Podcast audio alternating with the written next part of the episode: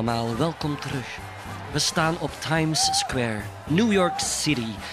En het is 14 augustus 1945, iets voor zessen s'avonds. Vandaag is het VJ Day, Victory over Japan Day. En even kijken, ja, over een uurtje ongeveer zal president Truman het einde van de oorlog aankondigen. En morgen ondertekent Japan dan zijn totale capitulatie.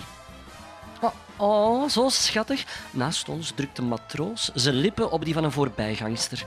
Letterlijk kussen ze de oorlog weg.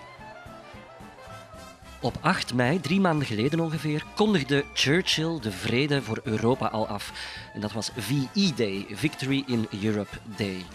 Maar vandaag eindigt de strijd dus ook voor de Amerikanen. Maar de vrede komt met een kostenplaatje. En voor sommige landen gaat de nachtmerrie nog even door.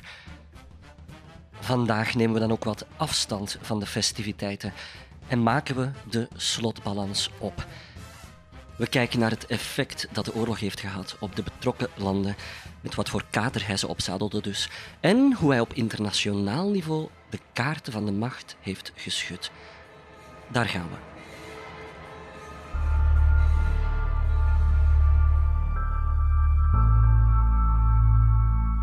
Vraag.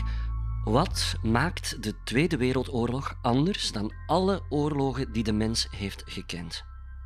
Antwoord: hij was sneller en dodelijker. Op maar zes jaar de allerhoogste bodycount uit de geschiedenis. En dit komt onder andere door de ontwikkeling van nieuwe wapens. Een paar voorbeelden. De Engelsen. Die waren tijdens de slag om Engeland nog behoorlijk onder de indruk van de Duitse Messerschmitts. Maar al gauw waren hun Spitfires superieur in luchtruim. Churchill die verklaarde dat hij nergens bang voor was, behalve voor de Duitse U-boten, die sinds de Eerste Wereldoorlog veel beter waren geworden. Ze kelderden 3000 vijandelijke schepen.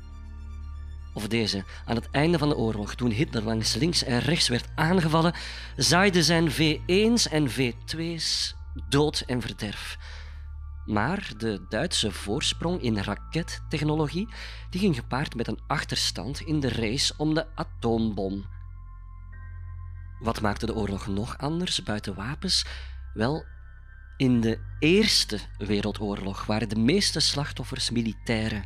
En ook al werden in de Tweede Wereldoorlog zo'n 110 miljoen soldaten gemobiliseerd, ongeveer de helft van de slachtoffers waren burgers.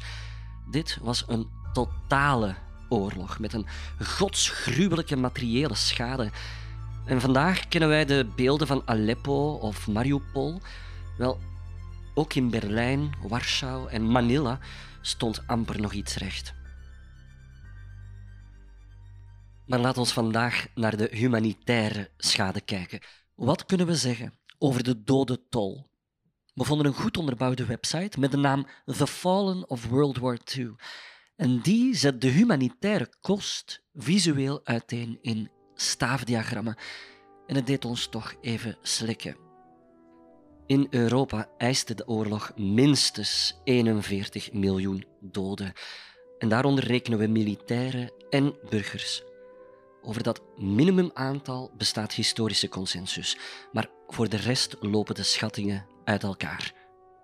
Als we het over burgerdoden hebben, Stel daar dan vooral vrouwen, kinderen en de ouderen van dagen bij voor. Hebben we het over militaire slachtoffers, gaat het vrijwel altijd over jonge mannen. Hun gemiddelde leeftijd lag op 23 jaar. De cijfers zijn vaak verwarrend. Het woord slachtoffer verwijst vaak naar zowel doden als gewonden. Mensen dus die zijn uitgeschakeld. Maar vandaag richten we ons op de mensen die zijn gedood. We beginnen met de Verenigde Staten. Tijdens de hele oorlog lieten 400.000 Amerikaanse soldaten het leven, vooral aan het einde van de oorlog, vanaf D-Day, in Europa, tegen de Duitsers dus. Een kwart van ze stierf in de oorlog tegen Japan. De grootste bloedbaden waren D-Day zelf op Omaha Beach met 2500 doden op één dag en ook de slag bij Okinawa. die duurde 80 dagen en eiste 12.500 soldaten, van wie 5.000 stierven op zee door kamikaze-aanvallen. De Britten die verloren ongeveer evenveel soldaten als de Verenigde Staten. Ook Groot-Brittannië heeft de oorlog vooral buiten zijn grondgebied uitgevochten. De oorlog dus naar de nazi's gebracht. Duitsland begon de oorlog door Polen binnen te vallen. Polen heeft 200.000 soldaten verloren, de helft van het aantal Amerikanen. De meeste stierven tijdens de invasie van het land door Duitsland en de Sovjet-Unie. Duitsland zelf daarentegen verloor bij diezelfde invasie maar 16.000 strijdkrachten. En op Duitsland komen we straks terug. Tijdens de Blitzkrieg gaf Frankrijk zich over, maar niet voordat het land 92.000 soldaten had verloren bij de slag om Frankrijk. In totaal verloren de Fransen meer dan 200.000 soldaten, ook in de kolonies.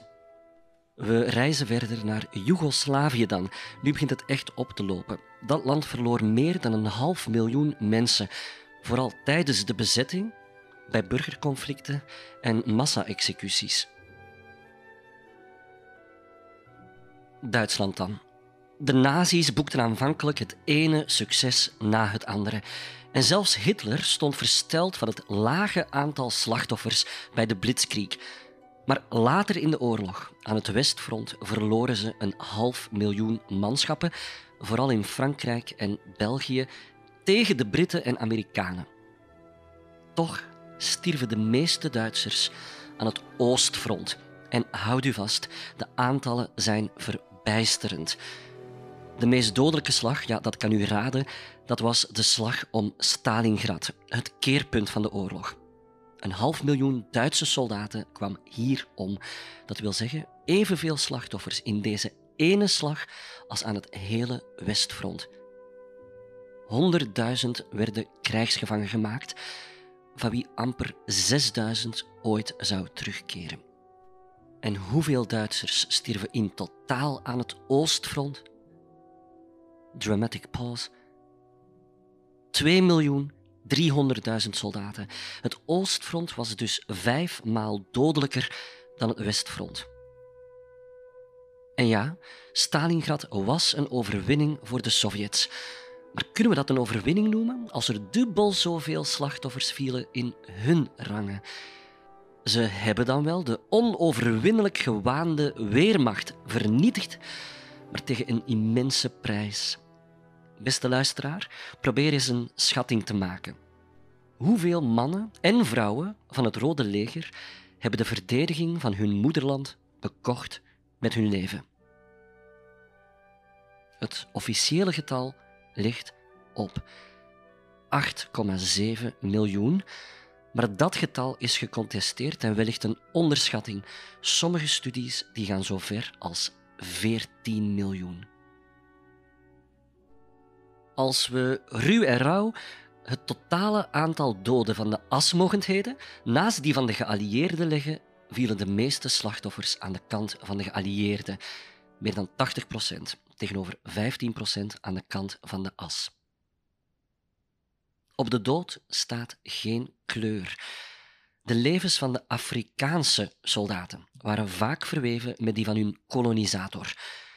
Meer dan een miljoen Afrikanen dienden als strijders en oorlogsarbeiders voor de koloniale mogendheden. Meer dan de helft daarvan kwam uit Groot-Brittannië en de rest uit Frankrijk en België. Cijfers hierover zijn tot op vandaag niet eenvoudig te vinden en enige erkenning van deze koloniale soldaten evenmin. De Fransen recruteerden meer dan 200.000 zwarte Afrikanen van wie ongeveer 25.000 sneuvelden.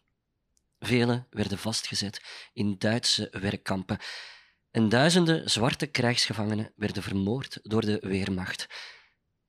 Binnen de Britse rangen verloren 15.000 Afrikaanse soldaten het leven.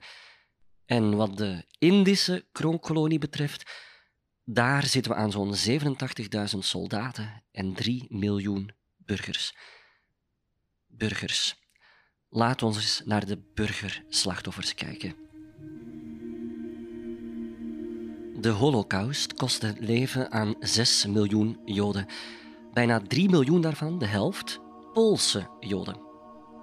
700.000 Joden kwamen uit de Sovjet-Unie en op drie staat Hongarije. Vanuit de Dossin-kazerne in Mechelen werden tussen augustus 42 en juli 44 ongeveer 25.490 Joden en 353 Roma naar Auschwitz-Birkenau gedeporteerd met 28 treintransporten. Van deze mensen overleefden er 1252 de oorlog. Dat is minder dan 5 procent. Meer dan 10.000 van deze Joden kwamen uit Antwerpen. En van hen overleefden net iets meer dan 1000. Dat is geen 1 op 20. Nederland telde in 1940 140.000 Joden, van wie er 102.000 omkwamen. En wanneer we het over de Holocaust hebben, moeten we ook de niet-Joodse slachtoffers erkennen. De nazi's doden tussen de 130.000 en een half miljoen Roma en Sinti, toen nog zigeuners genoemd. Ze vermoorden ook een kwart miljoen mensen met een beperking en tenslotte ook andere tegenstanders, zoals de katholieken, vrijmetselaars, homoseksuelen of getuigen van Jehovah. Het overgrote deel van de burgerdoden viel in de zogenoemde bloedlanden. Dat is de regio tussen Berlijn en Moskou, die bezet werd door zowel de Weermacht als het Rode Leger. Daar vielen 14 miljoen doden. De Sovjet-Unie dan. Na de val van het communisme zijn de archieven geopend en daardoor hebben we een beter beeld van het aantal slachtoffers. Zet u schrap. In de Sovjet-Unie kwamen meer burgers om dan strijdkrachten. Een gruwelijk dieptepunt was het beleg van Leningrad, Sint-Petersburg. 900 dagen werd die stad omsingeld en afgesloten van basisvoorzieningen. Het beleg, vooral de honger, maakte anderhalf miljoen doden. We weten niet precies hoeveel Sovjetburgers in de hele Tweede Wereldoorlog, zij noemen het de Grote Patriotische Oorlog, zijn gestorven. Maar wel dat het aantal ergens moet liggen tussen de 10 en de 20 miljoen. Laat ons ook de vreedheid van Stalin zelf niet negeren. Wie Leningrad wilde verlaten, werd geliquideerd. En we hebben uitgebreid gesproken over de nazi-kampen, die kosten 12 miljoen mensen het leven. Maar ook de gulag van Stalin heeft tijdens de oorlog 1 miljoen slachtoffers gemaakt. En zou nog lang na de oorlog slachtoffers blijven maken. Tijdens de Tweede Wereldoorlog ging het doden aan een ongekende snelheid. En toch was dat niet helemaal nieuw. De Sovjet-Unie kende dan wel geen vernietigingskampen, de systematiek van het moorden was er onder Stalin niet minder om. Staatsgestuurd en doelbewust. Tussen Stalin en Hitler zie je wel een chronologisch verschil. De Sovjet-Unie was al lang voor de oorlog aan het moorden op grote schaal. Denk bijvoorbeeld aan de Holodomor in Oekraïne in 1932-33. Dat was een geplande hongersnood door Stalin met 3,5 miljoen doden. Laten we ook even naar Azië kijken. Daar vielen de meeste militaire slachtoffers in China en Japan. 3,5 miljoen Chinese soldaten en 2 miljoen 100.000 van het Japanse keizerlijke leger. Japan verloor de meeste soldaten niet bij de invasie van China, maar in zijn oorlog in de Stille Oceaan tegen de Verenigde Staten en bondgenoten. In Japan stierven 730.000 burgers, de meeste bij bombardementen. We denken dan altijd aan de atoombommen, maar stadsbombardementen kosten ongeveer evenveel levens. In China vonden 16 miljoen burgers de dood, in Nederlands-Indië 3,5 miljoen en in Frans-Indochina 1.250.000. Welke landen zijn nu het hardst getroffen? Dat hangt ervan af hoe je de cijfers bekijkt. Wij hebben tot hiertoe de hele tijd met absolute cijfers gewerkt. En dan staat de Sovjet-Unie met stip op 1. We rekenen om en bij de 26 miljoen, van wie 10 miljoen militaire doden. Maar we kunnen die cijfers ook proportioneel bekijken door ze te vergelijken met de totale bevolking van een land. Dan verloor de Sovjet-Unie 12, 13 procent van haar mensen. Maar in Polen, met 5,7 miljoen doden, ligt het percentage op 16. Tellen we de Poolse Joden daarbij, dan ligt het op meer dan 18. En dat is het allerhoogste percentage van alle betrokken landen. Gevolgd door Litouwen, iets minder dan 14 procent. Dan de Sovjet-Unie, 13 procent. Letland, 11 procent. En dan op plaats 5 Duitsland. 7,5 miljoen mensen, ofwel 10 procent van de Duitse bevolking. Van de West-Europese landen ligt het hoogste percentage in Nederland. 206.000 Nederlanders, dat komt neer op 2,36 procent. Iets meer dan de helft daarvan Joden. In België kwamen 88.000 mensen om. Dat is ongeveer 1 procent van de bevolking.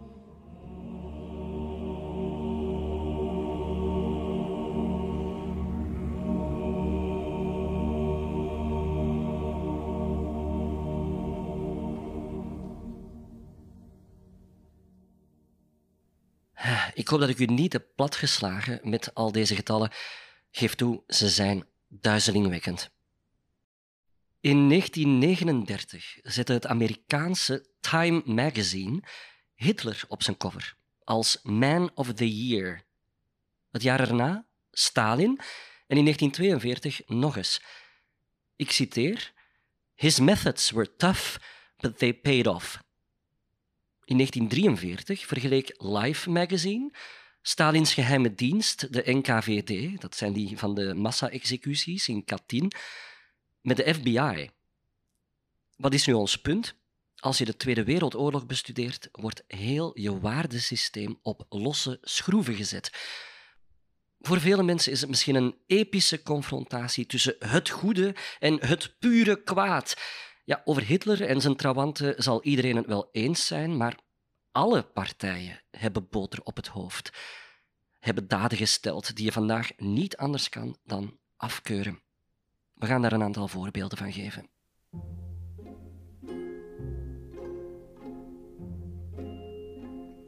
Eén. Op 3 juli 1940 maakte Churchill zijn most hateful decision hij liet een deel van de Franse vloot tot zinken brengen bij Algerije, omdat Vichy Frankrijk zoete broodjes bakte met de Duitsers.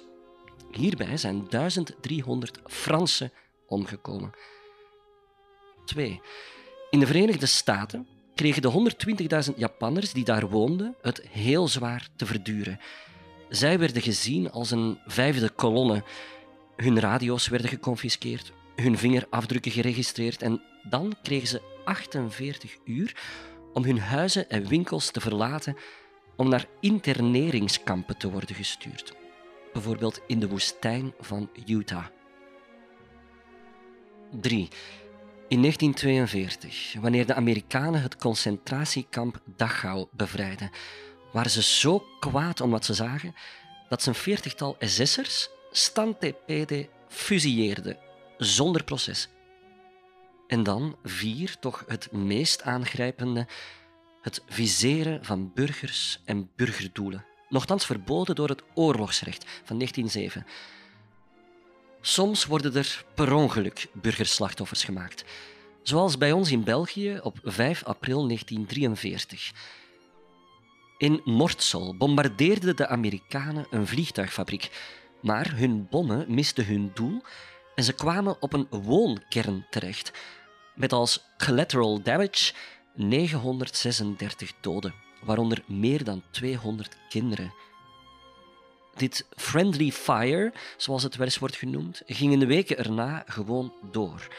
Kortrijk, Mechelen, Leuven, Lokeren, Luik, allemaal werden ze gebombardeerd met honderden burgerdoden van dien. Eigenlijk hebben in deze oorlog alle strijdende partijen doelbewust burgers uitgemoord. Ook de geallieerden, de overwinnaars. Ja, dus ook diegenen die bij wijze van spreken aan de goede kant van de geschiedenis staan. Zijn hun oorlogsmisdaden verschoonbaar in het licht van de overwinning? De Britten verloren 60.000 burgers, vooral tijdens de Blitz en de latere Duitse bombardementen. Maar in Duitsland maakten de geallieerde bombardementen op steden maar liefst een half miljoen slachtoffers. En dan nog werden de meeste Duitse burgerslachtoffers niet vanuit de lucht gemaakt. Aan het einde van de oorlog bliezen honderdduizenden Duitsers de aftocht. Of ze werden verdreven, lopend of met paard en wagen, op de vlucht voor plundering, moord en verkrachting. Hier ligt het aantal slachtoffers tussen de 600.000 en 3 miljoen. Tijd dan voor de eindafrekening, de slotbalans. Dat is geen klein bier. De cijfers liegen er niet om. Door de ban genomen stierven per dag 20.000 mensen. In Europa vielen 22 miljoen burgerslachtoffers en 19 miljoen militairen van alle kanten. Dat komt op 41 miljoen doden in Europa. Tel daarbij alle slachtoffers van de oorlog in Azië en de miljoenen doden ten gevolge van hongersnood en ziekte, dan is de meest pessimistische schatting 70 miljoen. Dit is de dodelijkste periode in de geschiedenis van de mensheid, in absolute cijfers. Kunt u geloven dat er proportioneel, in vergelijking met de wereldbevolking, nog grotere rampen waren? We hebben het opgezocht en we kenden het niet. Dit is de dodelijkste ramp. Halverwege de 8e eeuw leidde een Sogdisch-Turkse rebellenleider met de naam An Lushan een opstand tegen de Chinese Tang-dynastie. Het aantal doden wordt geschat op 36 miljoen en dat is dan 1 zesde van de wereldbevolking.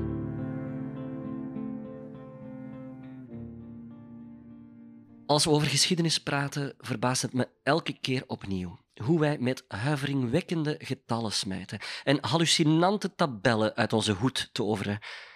soms vraag ik aan het einde van een les en leerlingen, hoeveel mensen zijn er op deze 50 minuten weer gestorven? En we vergeten soms dat we het hebben over mensen van vlees en bloed, mensen zoals u en ik. Ook wij, geschiedenis voor herbeginners, willen naast de protagonisten van het verhaal, zoals Hitler, Churchill of Stalin, de eenvoudige soldaat of de vluchteling in de schijnwerpers plaatsen. Maar de eindbalans van de Tweede Wereldoorlog slaat geen acht op het individu. Een enkeling is van geen tel. Precies de omvang van de dodenlijsten maakt de gegevens kil en onpersoonlijk. We krijgen er eelt van op onze ziel. We gaan er met een grove borstel door. We ronden af op een paar tienduizend, honderdduizend of meer. Zo zeggen we bijvoorbeeld dat er bijna dubbel zoveel burgerslachtoffers als militairen omkwamen in de oorlog. 27 miljoen tegenover 14 miljoen, give or take. Die uitspraak is niet verkeerd, maar ze ontmenselijkt ook. Ze herleidt al die mensen tot een cijfer. En stel dat onderzoek zou uitmaken dat er geen 6 miljoen Joden stierven bij de Holocaust, maar 7 miljoen, dan komt dat cijfer emotioneel even hard binnen. Ook al gaat het om 1 miljoen mensen, oud en jong, met hun persoonlijkheden, levensdoelen, lievelingsdieren, mensen die hun kinderen graag zien. En 1 miljoen, dat is nog altijd een grote stad zoals Amsterdam. De dood van één mens is een tragedie. De dood van honderdduizenden een statistiek. Dat is een zin die vaak wordt toegeschreven aan Stalin, waarschijnlijk onterecht, maar kom. En ik wil dat u ook hier eens aan denkt. Het aantal Britse en Amerikaanse burgerslachtoffers die zijn tot op de kop exact bepaald. Maar voor de Sovjet-Unie moeten we het stellen met ergens tussen de 10 en de 20 miljoen. Hoe is dat nu mogelijk? Zo groot was de ravage van dat land dat wellicht 10 miljoen zielen in de plooien van de geschiedenis verdwijnen. Spoken, als het ware, die nooit bestaan hebben. Ook dat is een groot offer. We nemen even pauze. In het tweede deel van onze aflevering kijken we naar de korte en lange termijn gevolgen voor de betrokken landen.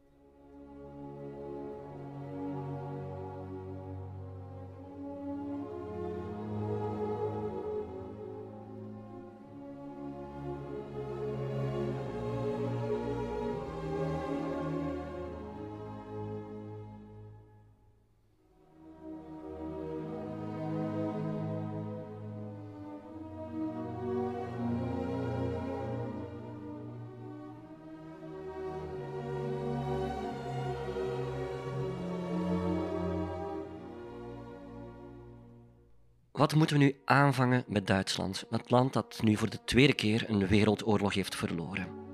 Al tijdens de oorlog werden plannen gemaakt voor een nieuw Duitsland door de geallieerden. De Amerikaanse minister van Financiën, Henry Morgenthau Jr., kwam met een bijzonder ingrijpend bezettingsplan dat de Duitsers nooit meer in staat zou stellen om oorlog te voeren. Het land zou opgedeeld worden in twee of meerdere staten en de industriële centra en mijnbouwgebieden, denk aan het Roergebied, het Zaarland of Opper-Silesië, die zouden onder internationaal beheer komen. De zware industrie, honderden fabrieken, zouden ontmanteld worden of vernietigd. In Quebec ondertekenden Roosevelt en Churchill een versie waarin Duitsland herleid zou worden tot een agrarische staat, teruggeduwd naar een soort pre-industrieel landbouwtijdperk. Maar tegen die plannen ontstond weerstand. Tegenstanders die berekenden dat een verschrikkelijke hongersnood zo'n 40% van de Duitsers kon vellen.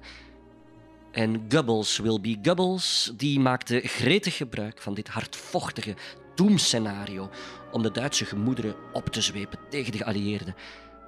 Uiteindelijk haalde het Morgenthau-plan het niet, maar het vormde wel het uitgangspunt tijdens de conferentie van Potsdam in de zomer van 1945. Net als na de Eerste Wereldoorlog leed Duitsland ook nu gebiedsverlies. Uiteraard, dat kunt u raden, de Elzas en Lotharingen die gingen opnieuw naar Frankrijk en Sudetenland naar Tsjechoslowakije. Drie oostelijke provincies die gingen naar een buurland, meer bepaald Pommeren en Oost-Silesië gingen naar Polen. En Oost-Pruisen werd verdeeld onder Polen en de Sovjet-Unie.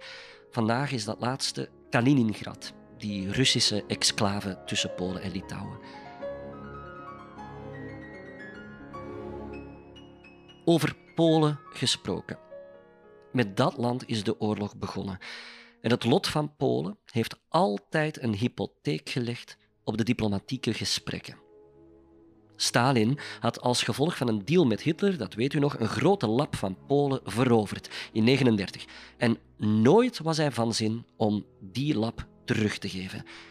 En het is Churchill die dan voorstelde dat Polen dan maar een stuk van Duitsland moest krijgen. Wat het land verliest in het oosten, dat krijgt het erbij in het westen. Zo dus Duitsland werd kleiner en Polen, dat al een paar verdwijn- en verschijntrucs had gedaan in de geschiedenis, dat schoof nu op. U ziet nu wellicht een kaart van Oost-Europa voor uw geestesoog. En het is heel fijn om les te geven met historische kaarten. Maar het is ook van belang om stil te staan bij het psychologische achter al deze grenswijzigingen. Daar wonen miljoenen mensen.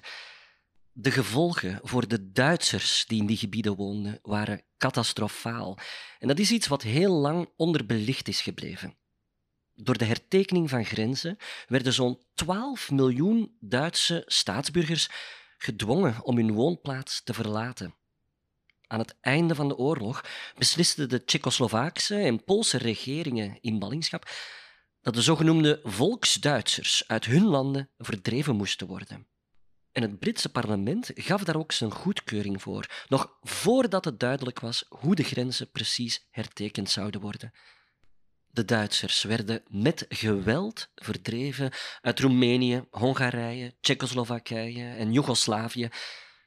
En van al die ontheemden zaten er in de jaren 50 nog veel in West-Duitse opvangkampen, vluchtelingenkampen, in afwachting van nieuwe woonwijken. En die cijfers die komen bovenop de massale vluchtelingenstroom van Duitsers op de vlucht van het oprukkende Rode Leger aan het einde van de oorlog. Duizenden stierven door uitputting, verhongering en de kou tijdens hun vlucht naar het westen. In de Oostzee werden schepen met vluchtelingen getorpedeerd door Sovjet-onderzeeërs. En wie in handen viel van de Sovjets werd geïnterneerd, vermoord, vernederd. Anderhalf miljoen vrouwen werden verkracht. In al deze ellende hebben vooral kinderen geen stem. Met honderdduizenden waren ze, de Duitse oorlogswezen, uit kapotte gezinnen. Ofwel werden ze aan hun lot overgelaten, of, ook dit is een onbekend stuk geschiedenis, werden ze ingezet als oorlogsbuit voor de heropbouw van het continent. Tienduizenden Duitse kinderen werden gesorteerd en geselecteerd om een land als Frankrijk te herbevolken. Tussen 1945 en 1949 werd de hele Duitsstalige cultuur, al die Duitse gemeenschappen, al die enclaves, vernietigd. En de verdrijvingen kosten aan 3,5 miljoen mensen het leven. Dit is, ironisch genoeg, een van de grootste etnische zuiveringen uit de geschiedenis. Maar decennia lang werd er in alle talen gezwegen over deze Heimatvertriebenen. In de overwinningsroes was Duitsland de verliezer, de terechte verliezer, en niet het slachtoffer.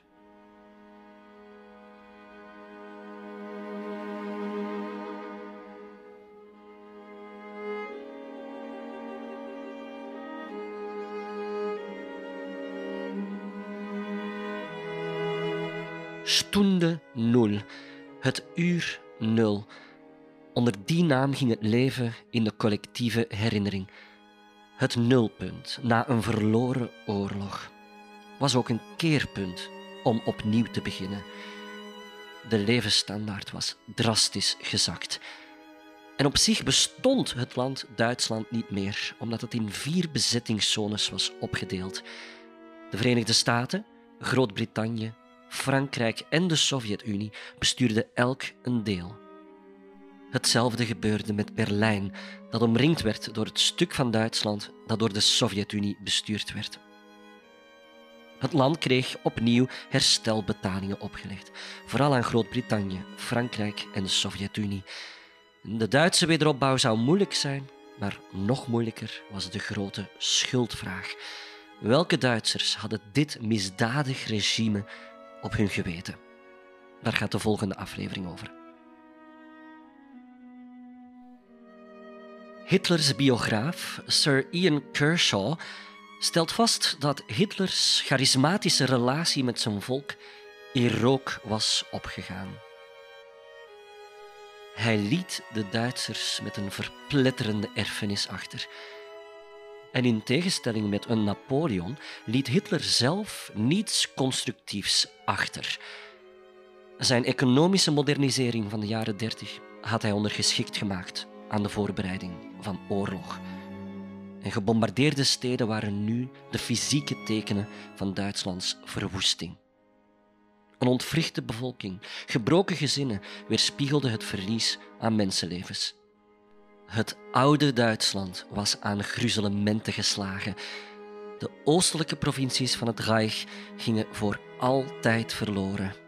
Samen met de grote landgoederen van de Duitse aristocratie daar en ook de eens zo machtige staat Pruisen, dat is de Duitse bakermat, verdween. En daarmee misschien ook het militaire ethos, dat altijd zo'n krachtig onderdeel was geweest van de Duitse politieke cultuur. Zo verwoest was Hitlers land dat het vier jaar na zijn dood onder een vijandelijke bezetting werd omgevormd tot twee Duitslanden. Twee vijandelijke staten die pas 40 jaar later zouden worden herenigd tot het moderne Duitsland. Maar dat moderne Duitsland, en dat zou Hitler nooit hebben kunnen bevroeden, zou de hoeksteen worden van het democratische, liberale waardesysteem van Europa. Het werd de drijvende kracht achter wat de Europese Unie zou worden. Dus uiteindelijk heeft Hitler gezorgd voor een politieke en sociale revolutie, maar niet de revolutie die hij nog bezong in Mein Kampf. Ook in andere landen was Hitlers erfenis voelbaar. niet minst in Oost-Europa.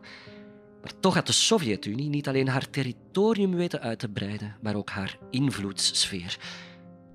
Voor Hongarije, Polen, Tsjechoslowakije, Roemenië, Bulgarije en Oost-Duitsland lag een communistische toekomst in het verschiet als satellieten van Moskou. De Verenigde Staten en de Sovjet-Unie, die samen Japan hadden verslagen, bestuurden nog een tijd lang de bevrijde landen, zoals Korea, dat dan in het noorden door de Sovjet-Unie en in het zuiden door de Verenigde Staten werd bestuurd. Japan zelf werd tot 1952 bezet en bestuurd door de Amerikanen. Het land werd gedwongen om een nieuwe grondwet aan te nemen, een pacifistische, en het leger werd danig ingekrompen. Hirohito mocht niet langer als een godheid worden aanbeden. Het keizerschap werd symbolisch. Nog jarenlang negeerde Japan de slachtoffers van de atoombommen, de levende symbolen van de nederlaag. En dit is echt te gek voor woorden. Sommige Japanse soldaten weigerden te geloven dat hun land had overgegeven. En ze hielden zich nog jarenlang schuil in de jungle, terwijl ze op orders wachten van hun leidinggevende. De laatste Japanner die zich officieel overgaf, heet Teruo Nakamura. Hij capituleerde in 1974. Italië moest nog jarenlang herstelbetalingen doen aan onder andere Griekenland, Albanië, Joegoslavië, Ethiopië en de Sovjet-Unie. In 1946 werd de laatste koning van Italië, Umberto II, afgezet en het land uitgezet. Te uitdrukkelijk had hij gesympathiseerd met het fascisme. In een kluis van de Italiaanse centrale bank liet hij een koffertje achter met daarin de kroonjuwelen en de boodschap voor wie er recht op heeft. Vandaag willen zijn vier kinderen die schat terug. Italië is vandaag een republiek. Mussolini werd anoniem begraven, maar in 1946 werd zijn lichaam gestolen, mogelijk om er losgeld voor te vragen. Il Duce ligt vandaag begraven in zijn geboortedorp, Predappio, in de familiecrypte dat een pelgrimsoord geworden is voor neofascisten. De wereldeconomie was dan wel een puinhoop. De Amerikaanse bevond zich in een uitzonderingspositie. De Verenigde Staten hebben, afgezien van de aanval op Pearl Harbor, geen schade geleden aan het eigen territorium. Ola, halt. Een opmerkzame luisteraar stuurt ons dat de Amerikanen één slag op eigen bodem hebben moeten vechten. De slag om Attu bij Alaska. Tevens de enige slag tegen de Japanners in de sneeuw. Na de oorlog werden de Verenigde Staten een economische supermacht. The American Dream bereikte een hoge vlucht. En in de jaren 50 kende het land een bevolkingsexplosie. De babyboomers zagen het levenslicht. We naderen het einde van ons verhaal, maar laten we ons nog heel even het internationale plaatje bekijken. Na de oorlog werd een nieuw begin gemaakt. De oude Volkenbond was gedesintegreerd. Misschien was het zelfs een doodgeboren kind, want bij de oprichting ervan in 1919 traden de Verenigde Staten niet eens toe. En tijdens het interbellum was hij niet opgewassen tegen extremistische ideologieën. En de landhonger van Italië, Japan en Duitsland. Na de Tweede Wereldoorlog hoopten de geallieerden met een andere organisatie conflicten te kunnen voorkomen. Op 26 juni 1945 ondertekenden 50 landen in San Francisco het handvest van de Verenigde Naties. Wereldvrede en welvaart moesten voortaan bewaakt worden door internationale samenwerking en collectieve veiligheid. Op het wereldtoneel werden de hoofdrollen verwisseld. Duitsland verdween van het voorplan net als Groot-Brittannië en Frankrijk met hun koloniale wereldrijken. En in de plaats kwamen nieuwe grootmachten: de Verenigde Staten en de Sovjet-Unie. Misschien kent u die uitspraak van de Franse filosoof Jean-François Lyotard. Eind jaren 70 zei die dat het tijdperk van de grote verhalen, de ismes, ten einde was gekomen. Wel, in 1945 zijn we daar nog lang niet. Met de val van het fascisme ging de ideologische krachtmeting gewoon door. Maar in een andere vorm dan in de decennia voor de oorlog. Nu kwam het communisme tegenover het kapitalisme te staan. En een bipolaire wereld stond in de stijgers. De Koude Oorlog was het rechtstreekse gevolg van de Tweede Wereldoorlog. Ziezo, je kunt nu beginnen aan onze reeks daarover. Dat zijn 17 afleveringen intellectuele pret gegarandeerd.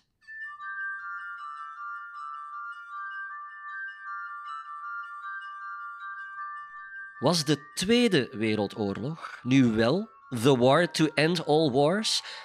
Wel, wereldvrede lag allerminst voor de hand, zelfs na al die miljoenen doden van in het eerste deel van onze aflevering. Ons continent, Europa, kende vrede na de oorlog, een lange vrede. Zij het een gewapende vrede. En tijdens die Koude Oorlog heeft ons continent geen wapengekletter gehoord, met als grote uitzonderingen de troepen van het Warschau-pact, die de Hongaarse opstand en de Praagse lente in bloed hebben gesmoord. Maar hoe je het ook wil noemen, long peace, new peace, aan die periode kwam echt een einde toen een Russische president met de naam Vladimir Poetin in de jaren 10 van de 21ste eeuw aan zijn veroveringstochten begon. We zijn er voor vandaag. Bij het schrijven van deze aflevering, begin 2023, ligt de gemiddelde levensverwachting van een Belg en Nederlander voor een man rond de 80 en voor een vrouw rond de 84.